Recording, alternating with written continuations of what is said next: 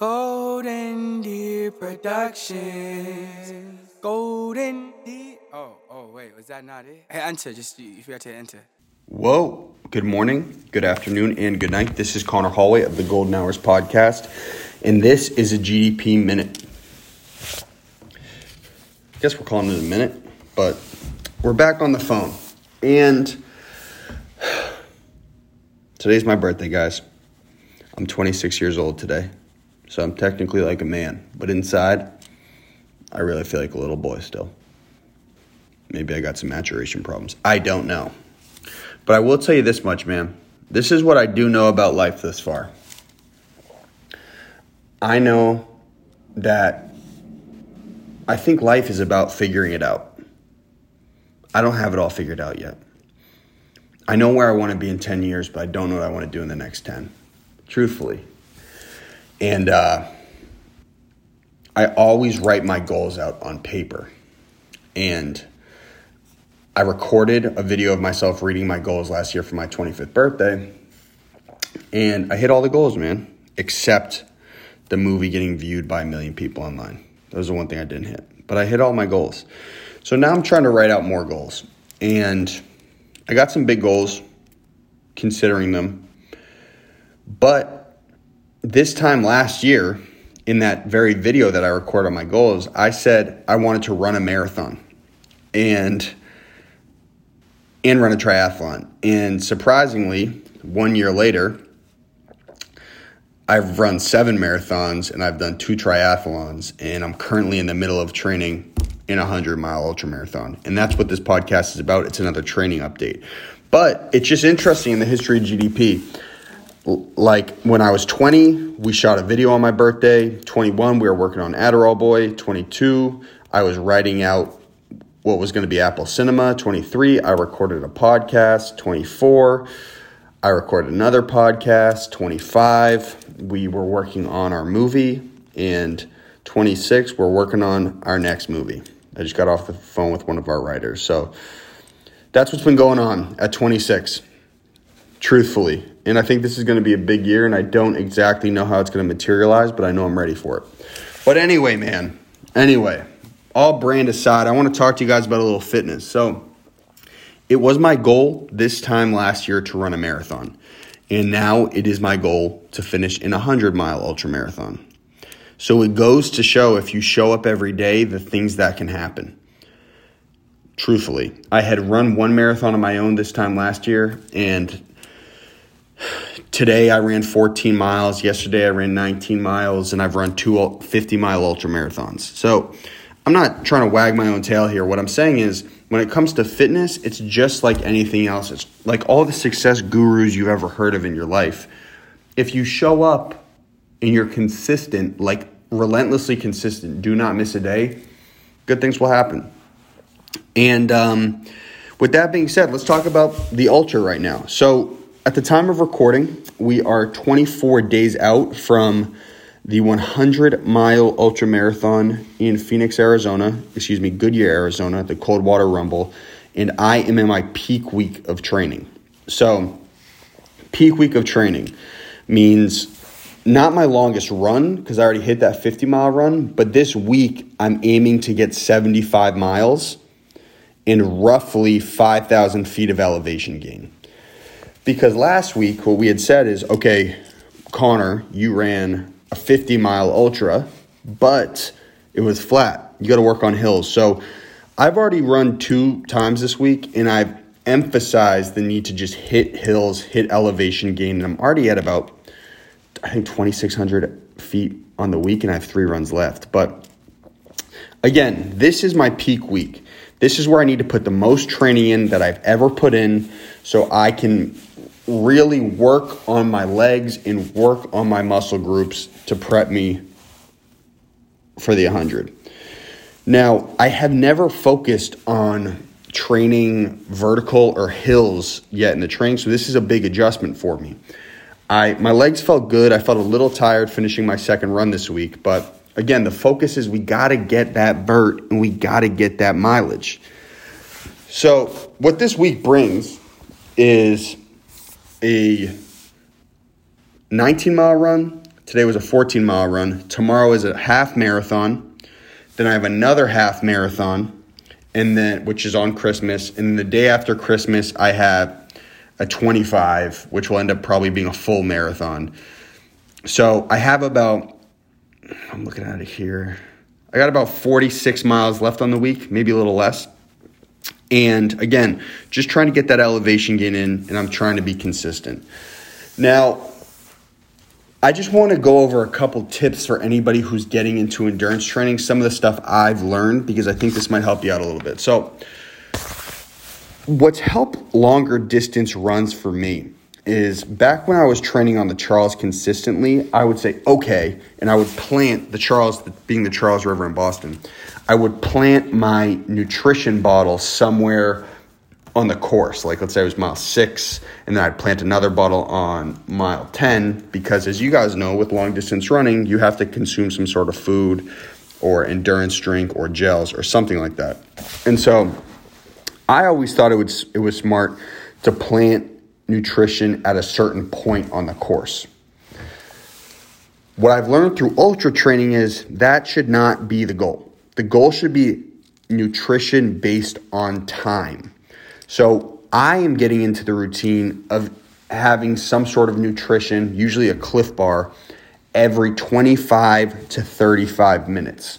Because your body doesn't understand miles, but it definitely understands time and consuming calories. So I think that's something I just want to debunk real quick. A lot of people say, okay, when should I have this goo packet? When should I drink this G1M Sport? No, do it every 25 to 35 minutes. But this is after about an hour. So I won't have anything for an hour. And then on every half hour and every full hour, I'll consume more calories. So I'll have my first, let's just say, I'll have my first Oreo at one hour of running. Then I'll have my next one at an hour and a half of running. Then I'll have my next one at two hours. Does that make sense? Now, again, obviously, there is some sort of flexibility with choosing when exactly you should eat it, but that rule of thumb has worked for me.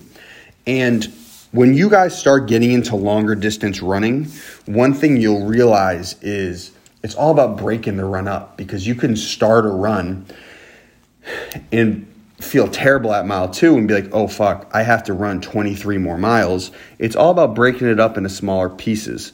So, one thing about maintaining nutrition on a set schedule is you're like, okay, I'm now breaking it up by every 30 minutes because in every 30 minutes, I'm gonna have another Clif bar. Does that make sense? It's something to look forward to on your run. So, I recommend that. And that also goes for water. On this ultra training, normally I wouldn't want to just consistently smash water in any sort of running I've been doing, but in this ultra training specifically, I just am trying to drink as much water as I can without overloading my stomach because in Phoenix, I am never going to know when that heat might sneak up on me and my electrolytes go out of balance. So I want to make sure I'm fully hydrated the whole time. Because as a rule of thumb, everyone's been telling me, like, listen, even when you're not hungry, eat. Even when you're not thirsty, drink. Because you can always be ahead of nutrition, but once you're behind on nutrition, you can't get it back. Essentially, what they mean is once you run out of fuel, you're done for. So never run out of fuel. Hope that makes sense. Big deep breath, Conor. Big deep breath, man. Big deep breath. Now, next, I want to talk to you guys a little bit about heart rate training. So, last week I told you guys that I was aiming to run below in 145 beats per minute heart rate. Now, a lot of people asked me about that. Just kidding, not a lot, maybe a couple. They had asked me about that and they said, Hey, do you run with heart rate? Why would you run with heart rate? What is the benefit of it? What I have found is heart rate is just a good measure for me to know if I'm running fast or not. So if I have a heart rate below 145, it means I'm probably running pretty slow and it's decreasing my risk of injury. That's the way I feel about it. You know, anytime I really get up there in heart rate, I'm probably running pretty fast. And that means, okay, Conor, you're at a, a higher risk of hurting yourself. And again, with all the miles I'm doing, the last thing I want to do is hurt myself. So that's why I think just running these miles super, super slow is has been beneficial. Again, the one time I got hurt in this training camp was after I hauled ass at Little Rock, almost PR'd a marathon, and then I did a 10 mile run two days later. My quad got shot. So that was because I literally forced the run too hard. Had I just run that marathon at a slower pace, let's say a four and a half hour marathon instead of a three and a half hour marathon, I probably would have never gotten hurt and I would have had two more good training runs for this 100. So I recommend heart rate training if you're literally just trying to build a base for yourself because it's helped me a lot. Um, it might be a little bit different for marathon training, but personally, I recommend getting that heart rate lower in this ultra type training. Now, again, I'm kind of just bullshitting right now, being truthfully honest, because we have not hit this 100 yet. So I'll know what definitely works and definitely doesn't after I do it. That's the truth. I just want to document this as much as I can. So, next, I have three more runs this week one tomorrow, two this weekend. And once that's done, we begin to taper. On Saturday, yo, dude, Three weeks from Saturday, I'm going to be in Phoenix doing the thing. But I begin to taper next week. So this is my tapering plan. This is what it looks like. This month, this week, 75 miles. Next week, I'm going to cut down to 40 miles. I'm going to have one decently long run effort, probably 16 to 18 miles on the weekend, and I'm going to hit three other runs. But just 40 miles, which is super manageable. The week after that, 30 miles, and then we're in the 100 week where I'll probably just hit two runs. So, again, peak week right now, 75 miles. Week after that, 40 miles. Week after that, 30 miles. And then it's the 100 week. And I'll do two tiny runs that week. My goal is for my taper, which has worked in the past, dude, just show up making sure your legs feel 100 bucks because you're not going to care if you took it super easy those couple of weeks when you have to go run 100 miles. So I'm going to peel way back on my training. I hope that made sense. I hope this training log made sense. Listen, I document all of these workouts and a lot of this training on my fitness Instagram page at Boachie Bolt. And additionally, I am uh Follow me on Strava too, Conor Holway, so you can see all these runs that I've been hitting. It's been fun, man. This has been really fun, and I'm really, really looking forward to this journey because 100 is going to be ridiculous, and uh, it's something totally new. It's really exciting, and uh, I can't wait to do it. So, anyway, I'm setting my goals for GDP and myself personally over the next couple of days here, writing them out, and uh, I hope everyone has an awesome holiday honestly, hope everyone has a great, great holiday. Enjoy yourself. Just have just fucking laugh at some shit. Like the world is so fucking negative nowadays. Just go out there and try to like chuckle a little bit with a friend. You know what I'm saying? Set some goals. Don't sit around. And uh, that's it, brother. All love. Hope you guys like this podcast. Sorry if I ramble a little bit. I'm trying to get better at it. I write all this stuff out, but sometimes I go on a tangent. And if you like it, just shoot me a text or a DM all love brethren. Golden Deer Productions. Golden Deer. Oh, oh, wait, was that not it? Hey, enter. Just you, you forgot to enter.